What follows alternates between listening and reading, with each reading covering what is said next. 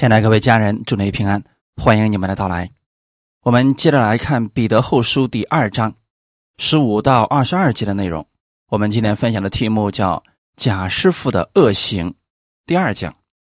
我们先来做一个祷告：天父，感谢赞美你，给我们预备这个时间，再次回到你的真理当中。借着这样的话语，让我们系统的来认识你的真理，并且让我们有分辨的能力，在这末世的时候。更能知道什么是真的，什么是假的。让我们追随真理，远离假师傅。把下面的时间也交给圣灵，请你来带领我们，使我们有更多的得着。奉主耶稣基督的名祷告，阿门。彼得后书第二章十五到二十二节，他们离弃正路，就走岔了，随从比尔之子巴兰的路。巴兰就是那贪爱不义之公价的先知，他却为自己的过犯受了责备。那不能说话的驴以人言拦阻先知的狂妄，这些人是无水的井，是狂风吹逼的雾气，有墨黑的幽暗为他们存留。他们说虚妄惊夸的大话，用肉身的情欲和邪淫的事引诱那些。刚才脱离妄行的人，他们应许人得以自由，自己却做败坏的奴仆。因为人被谁制服，就是谁的奴仆。倘若他们因认识主救主耶稣基督，就得以脱离世上的污秽，后来又在其中被缠住制服，他们幕后的境况就比先前更不好了。他们晓得一路，竟背弃了传给他们的生命，倒不如不晓得为妙。俗语说的真不错，狗所吐的，他转过来又吃；猪洗净了，又回到泥里去滚。这话在他们身上正合适。阿门。本章深度解析贾师傅为什么用心良苦牢笼一些人跟随他们，以及贾师傅的骗人手段都有什么。首先，我们要知道贾师傅的路是错的，是不能跟随的。可能当时他们对你说的很好，但最终还是会让你蒙受损失。我们看今天的十五节，他们离弃正路就走岔了，随从比尔之子巴兰的路。巴兰就是那贪爱不义之公价的先知。十五节说的很明确，这些人的路是错误的，就和巴兰的路是一样的。那巴兰又是谁呢？他又做了什么事呢？我们来看一下《民数记》二十二章至二十四章，记载了一个故事，是关于巴兰的故事。《民数记》第二十二章四到六节。那时，希波的儿子巴勒做摩押王，他差遣使者往大河边的比夺去，到了比尔的儿子。巴兰本乡那里，找巴兰来说：“有一宗民从埃及出来，遮满地面，与我对居。这民比我强盛，现在求你来为我咒诅他们，或者我能得胜，攻打他们，赶出此地。因为我知道你为谁祝福，谁就得福；你咒诅谁，谁就受咒诅。”我们现在大概能知道这个故事的背景是什么了。以色列百姓要进迦南，现在经过了摩押地，那么摩押王当时的名字叫巴勒，他因为听说了之前神如何恩待以色列百姓打胜仗的事情，所以来了以后啊，他不知道怎么样来战胜这群百姓，所以他就去求问术士巴兰，然后就说明了自己的要求，就说啊，他们的人很多啊。你为我去咒诅他们，可见当时巴兰在他们的本乡还是挺有名的。民数记第二十二章十二节，神对巴兰说：“你不可同他们去，也不可咒诅那民，因为那民是蒙福的。”在过去的时候啊，只要人愿意寻求神，神总是。让他们能够寻见的，虽然巴兰是这么一个术士，但是神呢还是因着以色列百姓告诉了巴兰，你不可去，因为那群民是蒙福的，你不能咒诅他们。神已经说的非常的清楚了，我们在此要跟大家强调一下，神给我们的应许，给我们的话语是不会改变的。今天神把这个结果告诉你了，你明天你又去祷告，后天你又去祷告，到底要祷告什么呢？很多人只是希望神能够改变心意，但神的本意就是如此。以色列百姓不可咒诅。民书记第二十二章十五到十七节，巴勒又差使臣，比先前的又多又尊贵。他们到了巴兰那里，对他说：“希波的儿子巴勒这样说：求你不容什么事拦阻你不到我这里来，因为。”我必使你得极大的尊荣，你向我要什么，我就给你什么，只求你来为我咒诅这名。好了，这里边故事已经很清楚了。巴勒以为巴兰不来，是因为财物太少，诱惑太少，所以这次呢，又差遣了使臣，比之前的还要多，还要尊贵。然后给了巴兰这样的承诺：不要让任何事情拦阻你不到我这儿来，我必使你得极大的尊荣。你要什么，我就给你什么。弟兄姊妹，假先知也好，假师傅也好，常用这样的话去欺骗别人。巴勒为了达到自己的目的，为了让巴兰能够过来。真是无所不用其极啊！那后来的时候呢？巴兰一看条件出的实在是太好了呀，所以就动心了，去了。虽然说几次祷告，神使咒诅变为祝福，巴兰的口呢没有当时就咒诅以色列百姓，可是巴兰不死心呢，他当时给巴勒出了主意。引诱以色列百姓犯罪。民数记第三十一章十六节，这些妇女因巴兰的计谋，叫以色列人在比尔的事上得罪耶和华，以致耶和华的会众遭遇瘟疫。原来啊，巴兰给巴勒出了主意，说你只要让这群百姓想办法拜偶像，那么他们的神。就一定会降祸给他们，所以这个巴勒就从这群妇女开始引诱他们去拜了偶像。这下好了，神降下了灾祸，以色列会众当中有了瘟疫。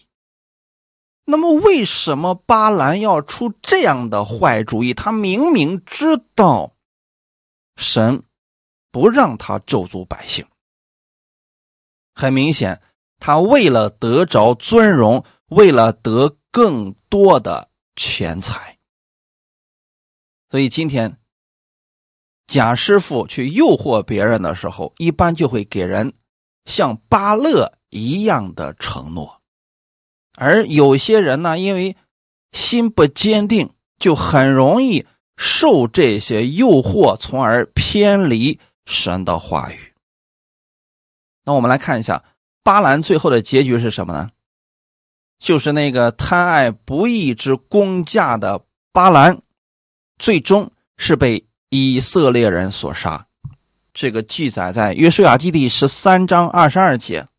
那时，以色列人在所杀的人中，也用刀杀了比尔的儿子术士巴兰。巴兰该不该死呢？确实该死。他。为了得着钱财，为了得着尊荣，不惜牺牲神的百姓。十六节，他却为自己的过犯受了责备。那不能说话的驴，以人言拦阻先知的狂妄。若按巴兰的形式来说，他实在是一个术士。我们今天的本文当中提到了先知巴兰，其实，在原文当中。没有“先知”这个词，准确的来讲，他是一个术士，但是他对神的事情呢，又比较了解，很善于伪装敬虔，且说过预言。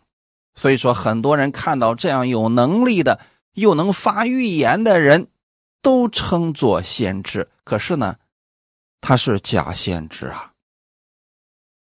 我们要知道，他为巴勒去咒诅以色列人的时候，其献祭所用的方式与以色列人的方式是不相同的。这个记载在《民数记》二十四章的第一节，在这里提到巴兰的献祭。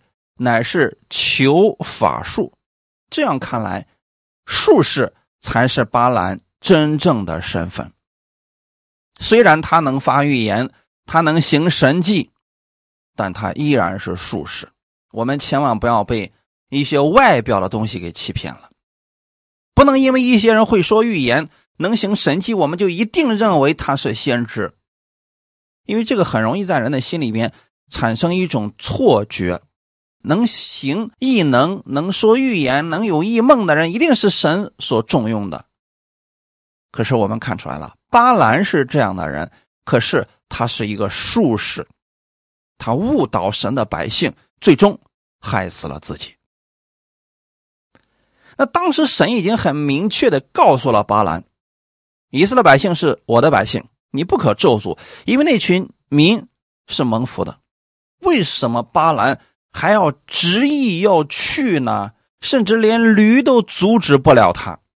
民数记第二十二章二十四到三十节，耶和华的使者就站在葡萄园的窄路上，这边有墙，那边也有墙。驴看见耶和华的使者，就贴靠墙，将巴兰的脚挤伤了。巴兰又打驴，耶和华的使者又往前去，站在。狭窄之处，左右都没有转折的地方。驴看见耶和华的使者，就卧在巴兰底下。巴兰发怒，用杖打驴。耶和华叫驴开口，对巴兰说：“我向你行了什么？你竟打我这三次呢？”巴兰对驴说：“因为你戏弄我，我恨不得手中有刀把你杀了。”驴对巴兰说：“我不是你小时直到今日所骑的驴吗？”我素常像你这样行过吗？巴兰说：“没有。”我们从这段经文可以看出来，虽然说神已经告诉了巴兰，你不可去咒诅这群百姓，他们是我所爱的。可是呢，巴兰因为财物诱心，觉得人家给的条件实在是太好了，所以不顾一切的。要去咒诅以色列百姓，就在路上的时候，连驴这样一个倔强的动物都看到了神的使者，可是巴兰却看不见。有很多人问我为什么看不见神的使者呢？我为什么听不到神的声音呢？你首先要问一下你的心是不是专注在神的话语上？如果我们的心，专注于神的话语，那么一定是可以听见的。那如果人的心里边只想着算计别人、恨别人，或者说在这个世上眼目都在世上，那真的看不见神的。就如同现在的巴兰一样，他明明知道不可以去，可是呢，还是去了。这个时候，神就让驴开口。那巴兰为什么这么着急呢？发怒用杖打驴，就是因为驴拦阻了他求财之路。弟兄姊妹，如果一个人的心里边充满了财物，只剩下钱，他真的会无所不用其极的，甚至连欺骗的话语、算计的都会用出来的。所以说，弟兄姊妹，如果一个人的心里边只有钱，这样的人一定要。远离，太危险了。他今天可以对你好，也许明天就会把你的一切都拿走，包括你的生命。所以说，巴兰这样一位术士是我们的借鉴。他因为心里面充满了地上的这些尊荣、财物，所以看不见神，也听不到神的声音了。而贾师傅就是引诱人。远离神，听不见神的声音。十七节，这些人是无水的井，是狂风吹逼的雾气，有墨黑的幽暗为他们存留。这里彼得又一次对这些假师傅他们的特点做了一个介绍。无水的井是表示他们徒有其表，既不能有什么对人带来有益的事情，只会给人带来害处。因为井的最大用处是供人用水，给人供应水。而如果这个井里边没有水，它就变成了一个陷坑。人掉进去啊，那是非常危险的。所以说，这些假师傅啊，有井的外貌，却没有水可以供应人，给人带来滋润，却只能绊倒人。他们也许有属灵的知识，或许啊能言善辩，在教会当中占了师傅的地位，但仍然是无水的井。所以是要远离的，是狂风吹逼的雾，雾会阻挡人的视线，使人看不清方向而迷失方向。那么贾师傅，他们不单不能帮人认清真理，反而会在真理的路上形成一种雾，叫人看不清楚。就是你去听贾师傅的这些道理啊，好像对，但又好像不对，都是模棱两可的话语，使人发生模糊和混乱。所以，如果说你本来还明白得救的，结果听他一讲，你都不知道你能不能得救了，这就叫做狂风吹逼的雾。那么，狂风吹逼，这又指的是什么呢？因为雾啊，原本就是很容易散开的，它没有什么长久集结的力量。如果狂风吹逼，更容易吹散。这表示呢，贾师傅的所有工作就很快过去，消散于无情。虽然他们在世上也许扰乱过一些人，曾经对真理做了一些抵挡，但是啊，他们做事情。坏事不能长久，他们的工作就像狂风吹走的雾一样，瞬间就消失无影了。他们的工作也很快就会败露出来，他们的生命就会消失在历史的长河当中，虚有其表而没有实际贡献，丝毫没有在神面前有存留了。所以，如果我们跟随了这些人，那我们的结果呢？也许就是浪费时间了。所以弟兄姊妹，远离假师傅啊！有墨黑的幽暗为他们存留，这是指他们最终的结局是要归到无底坑中去，永远沉沦，因为他们原本就是黑暗之子。在地上的时候，他也不真的相信神，也不敬畏神，只不过利用神，甚至欺骗神的百姓。虽然他们在今世似乎可以得一点财力，得一点尊荣，他们任意妄为，胆大任性，但最终的结局却是永久的灭亡。我们从这里可以看出来。贾师傅虽然在世上一时能够得逞，但他损失的更大。如果有人跟随了这些贾师傅，那么他的损失也是挺大的。所以弟兄姊妹，不要什么人的道你都敢听，一定要用圣经去分辨你所听到的。若是跟圣经不符合了，就不要接受，不要相信，不要跟随。十八节。他们说虚妄惊夸的大话，用肉身的情欲和邪淫的事引诱那些刚才脱离妄行的人。贾师傅的特点说大话，切记弟兄姊妹，这些人的特点是说大话。就是什么话都敢说啊！放心吧，跟着我啊，我让你吃香的喝辣的，我把你的孩子出送出国，你跟着我，你想想看，我下面的团队都会啊尊重你的。你在自己一个小教会里面，那得奋斗多少年呢？他们会用这些承诺来拉拢人，实际上呢，他们所说的那些话语啊，不可能实现的。因为他本身一开始的时候就是利用你，一旦你没有利用价值的时候，他就会把你撇弃扔到一边了。所以说，跟着贾师傅啊，结局很可怜的。他们具有魔鬼的特性，就是说谎，喜欢夸耀自己，喜欢说谎，虚妄金夸的大话，也是指他们的言论。过于其实，极度夸张，就让人听起来啊，啊，觉得怎么那么夸张呢？好像不接地气一样，但是听起来呢很舒服，就类似于这个地上有很多人喜欢拍领导的马屁啊，甭管怎么说吧，那个话听起来很假，但是听起来很舒服。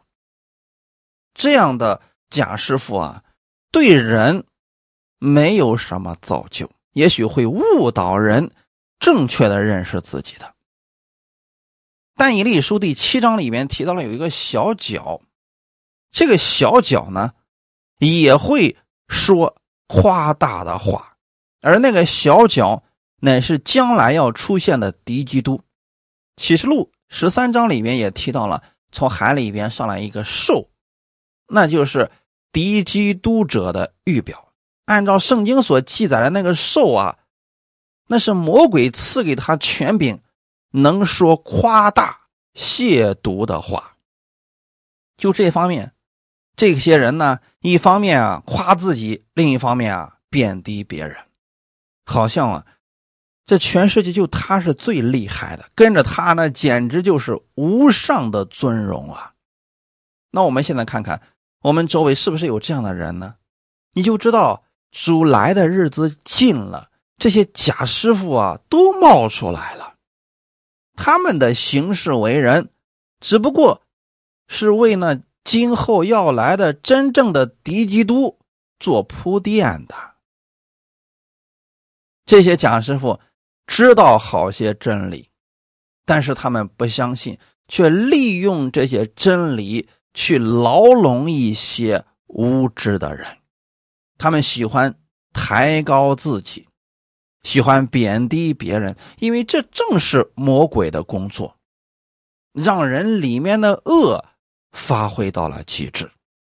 用肉身的情欲和邪淫的事，是指他们关心肉身的需要和肉体的邪情私欲，过于属灵的追求。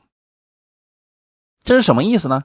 不是说我们信了主之后，我们不需要去挣钱，也不需要去追求这个世界上更好的东西，而是说我们的焦点应该在主那里，而不应该把所有的精力都用在肉身的情欲，怎么样吃好一点，穿好一点，过得舒服一点。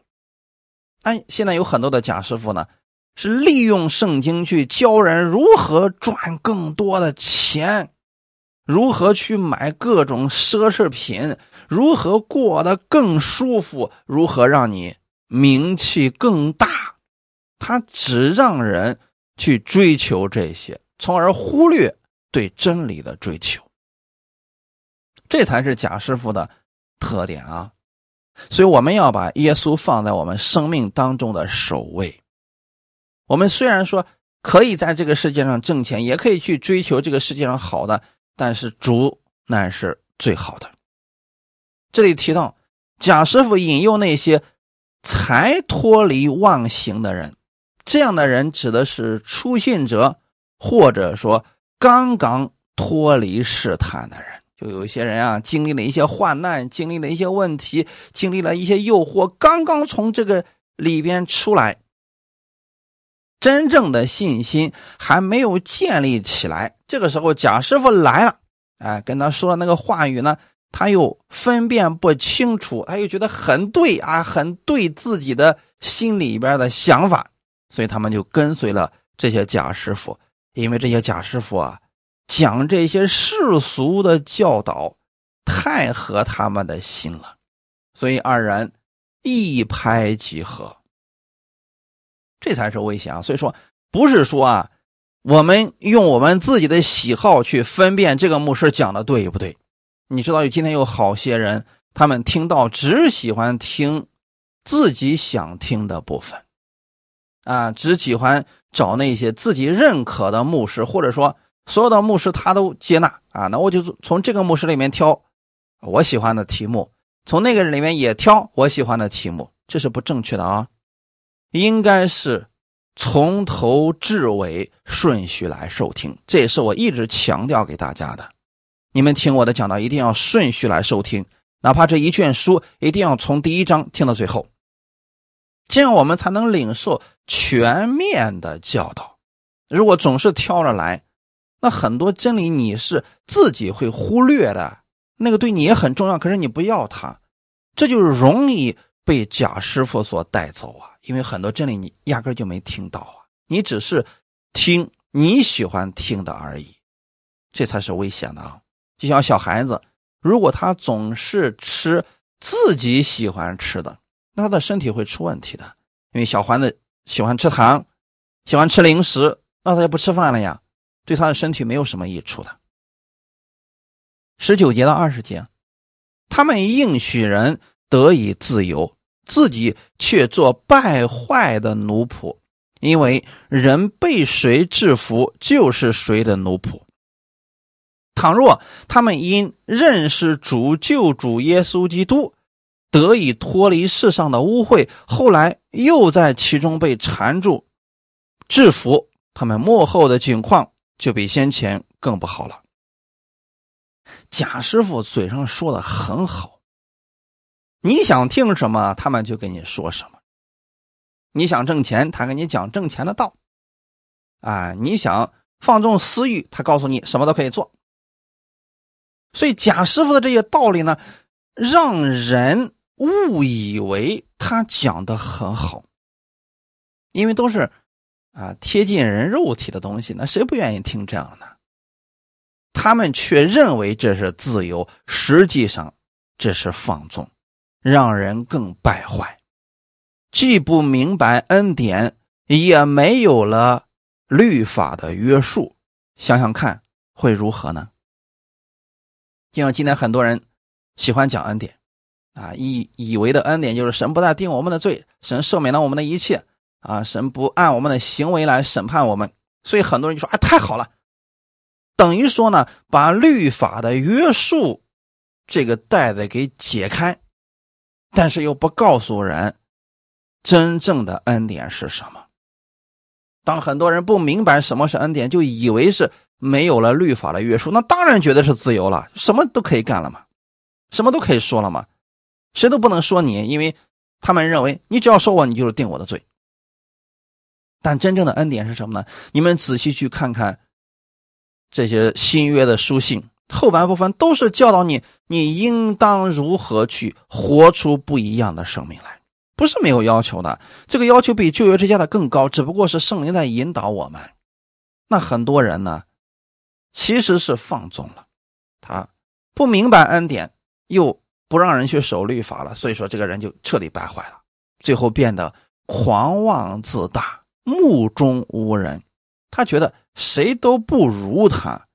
其实啊。他们被败坏制服了，已经成了败坏的奴仆。所以说，听谁的道，你的生命就是什么样，你活出来的生活就是什么样子的。那贾师傅是应许人得自由，就是跟着我吧，我会让你得自由。实际上，却让人成为了败坏的奴仆。我们今天。被谁制服了呢？如果你是被主耶稣制服的，那么在你的里面就要承认耶稣是你的主，主耶稣如何说，我们就如何行。如果人被贾师傅制服了，那你就相信贾师傅的话。你知道有今天有多少人是只相信某个牧师说的话啊，圣经那都可以放一边了，这个是不正确的啊，弟兄姊妹，我们不论去听谁的讲道，最终一定要回归圣经的。阿门，这是我们反复在强调的事情，也是非常重要的事情。那很多人就说我是属于某个牧师的啊，这个不对啊。你可以说你是听某个牧师的讲道，但你是属于基督的。哈利路亚。你可以跟某个牧师在事工上有连结，甚至说你可以跟他在真理上有很多相同的观点，但你是属于基督的。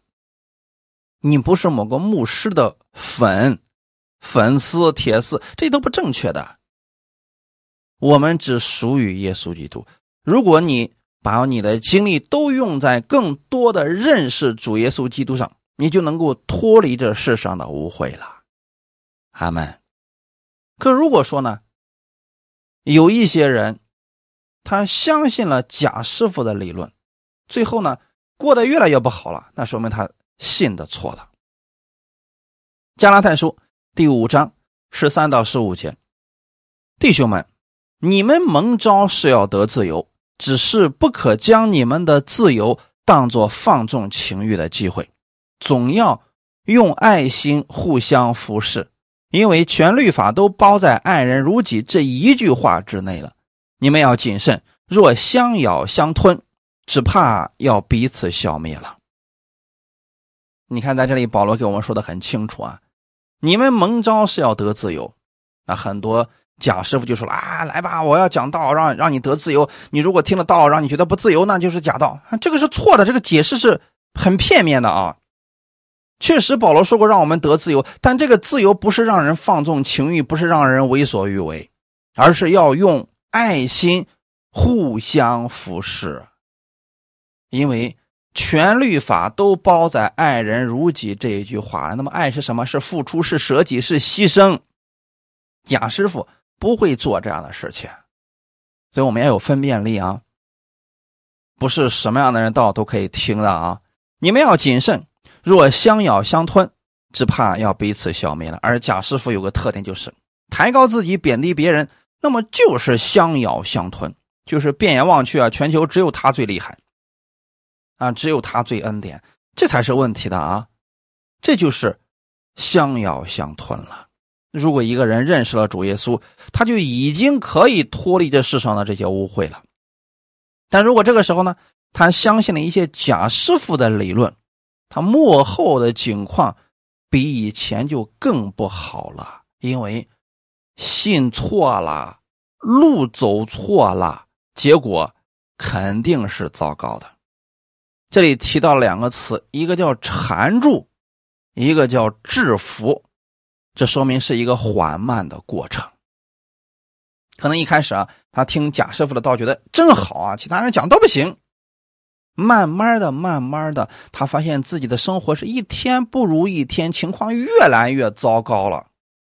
最后，他认为啊，是神的道不行。其实这个不对啊，只是他走错了而已。神的道没有问题，耶稣。没有问题。那么他的问题在哪里呢？他就像小儿子一样，他非得要离开他的父亲去外面闯荡，实际上是因为自己的私欲而已呀。那么他出去之后干什么呢？吃喝嫖赌，可能各式各样的，他都享受了。一开始的时候，你想想看，他那心里面肯定是高兴的呀，他以为自己得自由了。可慢慢的呢，慢慢的钱是越来越少。之前在他身边的那些所谓的朋友，也一个一个都离开他了。他是一天不如一天了。所以跟着贾师傅呢，就是跟小儿子在外面闯荡是一个路啊。二十一节到二十二节，他们晓得异路，竟背弃了。传给他们的圣命，倒不如不晓得为妙。俗语说的真不错，狗所吐的，它转过来又吃；猪洗净了，又回到泥里去滚。这话在他们身上正合适。阿门。这是什么意思呢？假师傅们晓得一路，晓得就是知道的意思啊。知道不代表得救啊。你看这个世界上，目前为止有很多人都知道耶稣，但他不相信啊，他只是晓得而已。很多人也晓得教会，也知道教会，知道主耶稣，但就是不相信。这些人不信。背弃了传给他们的生命，就比如说我们现在给一个人传福音，他已经说我知道这些了，他就是不相信，那就是背弃了传给他们的生命。这样的人，他们最终被神审判的时候会变得哑口无言，因为他不如不知道呢，不知道呢还好点，正是因为他知道通往永生的路。可是他就是不接受，你说这样的人，刑罚何等可怜呀！马太福音二十六章二十四到二十五节，人子必要去世，正如经上指着他所写的。但卖人子的人有祸了，那人不生在世上倒好。卖耶稣的犹大问他说：“拉比，是我吗？”耶稣说。你说的是，我们在这要给大家强调一下啊。耶稣曾经给我们讲过一个事情，说人子必要去世，就说明他的路就是要为我们的罪死在十字架上。但是卖人子的人有火了，那个人不生在世上倒好。这说的是谁呢？加略人犹大，加略人犹大知不知道耶稣呢？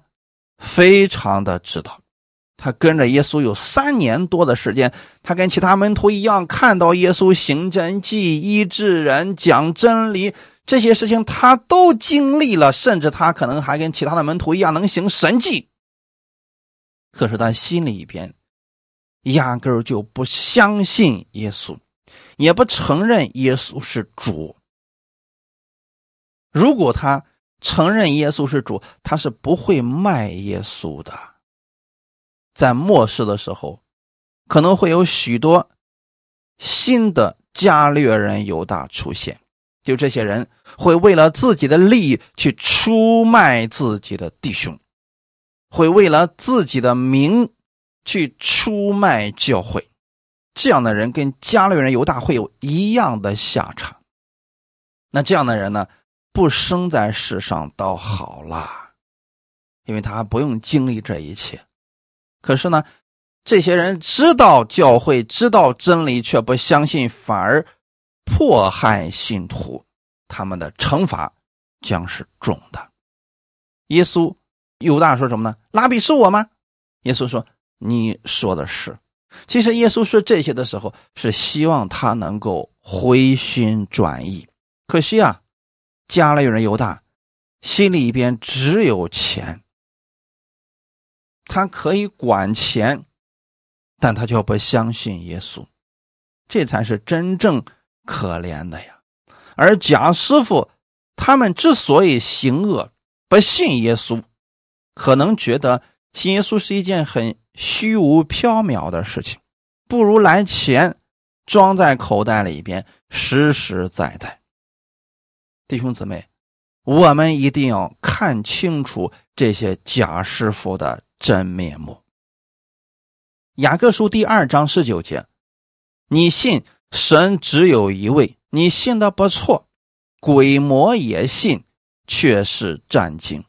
今天很多人总是在说啊，你信耶稣吗？我也信耶稣。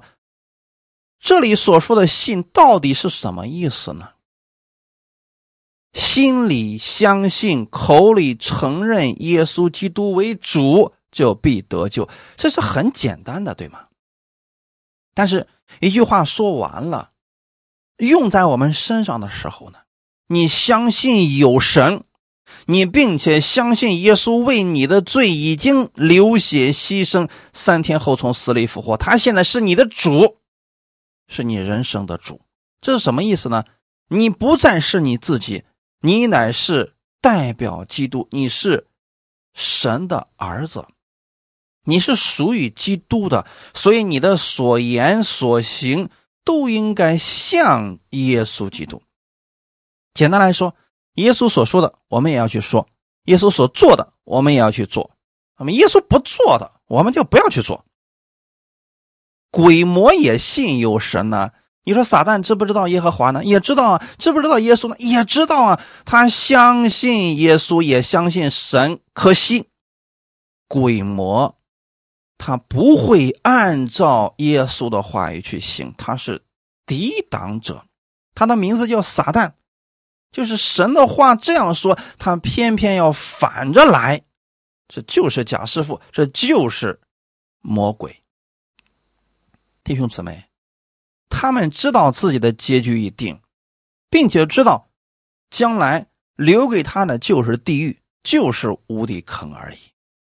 可这些人呢，明明知道自己的结局，他还要这样去行，不但自己去行，还要拉很多人一起去行，所以他们每天都会活在恐惧战惊当中，因为他们知道神的刑罚。是会速速来到的，弟兄姊妹，别效法假师傅，他们可能会得到一点点恩惠、世上的名利，可他们失去的更多，他们临到的刑罚是更重的。真正的信。就是接受耶稣基督为你的主，你自然会远离恶事，远离那些假先知，你会很恨恶这些人、这些事情的。如果有一些人说自己信了耶稣了，还对这些假师傅的这些事情很感兴趣，喜欢算计别人，喜欢高抬自己、贬低别人，如果还有这种习惯的话，那么这个人是不是信的？我们需要打一个问号了。因为真正信主的人。他会喜悦耶稣所说的，也愿意按照他的话语去行。能不能行出来是另外一回事愿不愿意是另外一回事情。他心里知道与神的话语不符合的，他是不听不跟随，这才是真正的信。阿门，感谢主啊！所以我们一定要分清楚的啊。狗所吐的，他转过来又吃。本句经文。引用真言二十六章十一节：愚昧人行欲望事，行了又行，就如狗转过来吃他所吐的。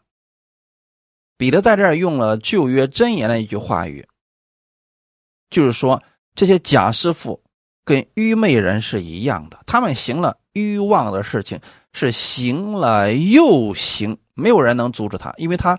为了得利，为了得名气，他就会如此去做的。狗在圣经当中属于不洁净的畜类，它所吐的又转过来吃了，是指狗的心性已经习惯于这些污秽之物，它的生命如此，所以说啊，它这个习惯是改不了的。喜欢污秽已经成为了他的生活习惯。我们在这要重点强调一个词：习惯，也就他很喜欢的，很喜欢。你即便把它收拾的再干净，狗也改不了吃屎啊。猪洗净了又回到泥里去滚，这是当时的一句俗语，就是说猪已经习惯于在污秽当中打滚了。因为他的生命就是这个样子，你即便把它洗干净了，他看到泥潭他又钻进去了。为什么呢？他喜欢污秽呀，因为喜欢，所以谁都不能阻止他去进入到污秽当中的。这就是假师傅的特点。所以你真的会看到你身边有一些人，你是无论怎么说，这些人都不会改变他的习惯，就喜欢那样的。甚至这些人会说了：“我生来如此，我就这个样了。”是因为他已经为自己的习惯找了一个借口，所以在这里用的是假师傅，用他们的身上来形容狗和猪是再合适不过了。是指假师傅的生命就是污秽的，我们救不了他们的，只能任由着他们灭亡，因为他们什么样的生命，决定了他们什么样的结局。他们，约翰福音第十章二十七到二十八节：我的羊听我的声音，我也认识他们，他们也跟着我。我又赐给他们永生，他们永不灭亡，谁也不能从我手里把他们夺去。耶稣是牧人，我们是羊，那羊跟猪是完全不同的。有时候吧，羊也可能会掉进泥潭里边去，但是羊不可能在泥潭里面像猪一样去打滚，因为它不喜欢污秽的，它是属于洁净的动物。弟兄姊妹，我们是属于基督的。所以，一个人如果真的相信了耶稣，他里面的生命就已经发生改变了，就如同羊一样。他可能偶然被过犯所胜，但他心里是难过的，他是不喜欢这些的。阿门。如果一个人喜欢了污秽，又习惯去行，或许啊，他的生命就是跟。猪和狗是一样的，生命如此，你就别想着要改变他们那我们要清楚，我们是什么样的生命？我们是属于基督的，就一定乐意看见基督那样的生命，乐意去寻求真理。哈利路亚！愿我们弟兄姊妹明白假师傅的恶行，远离假师傅。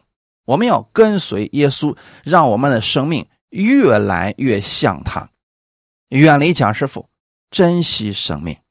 感谢主，我们一起来祷告。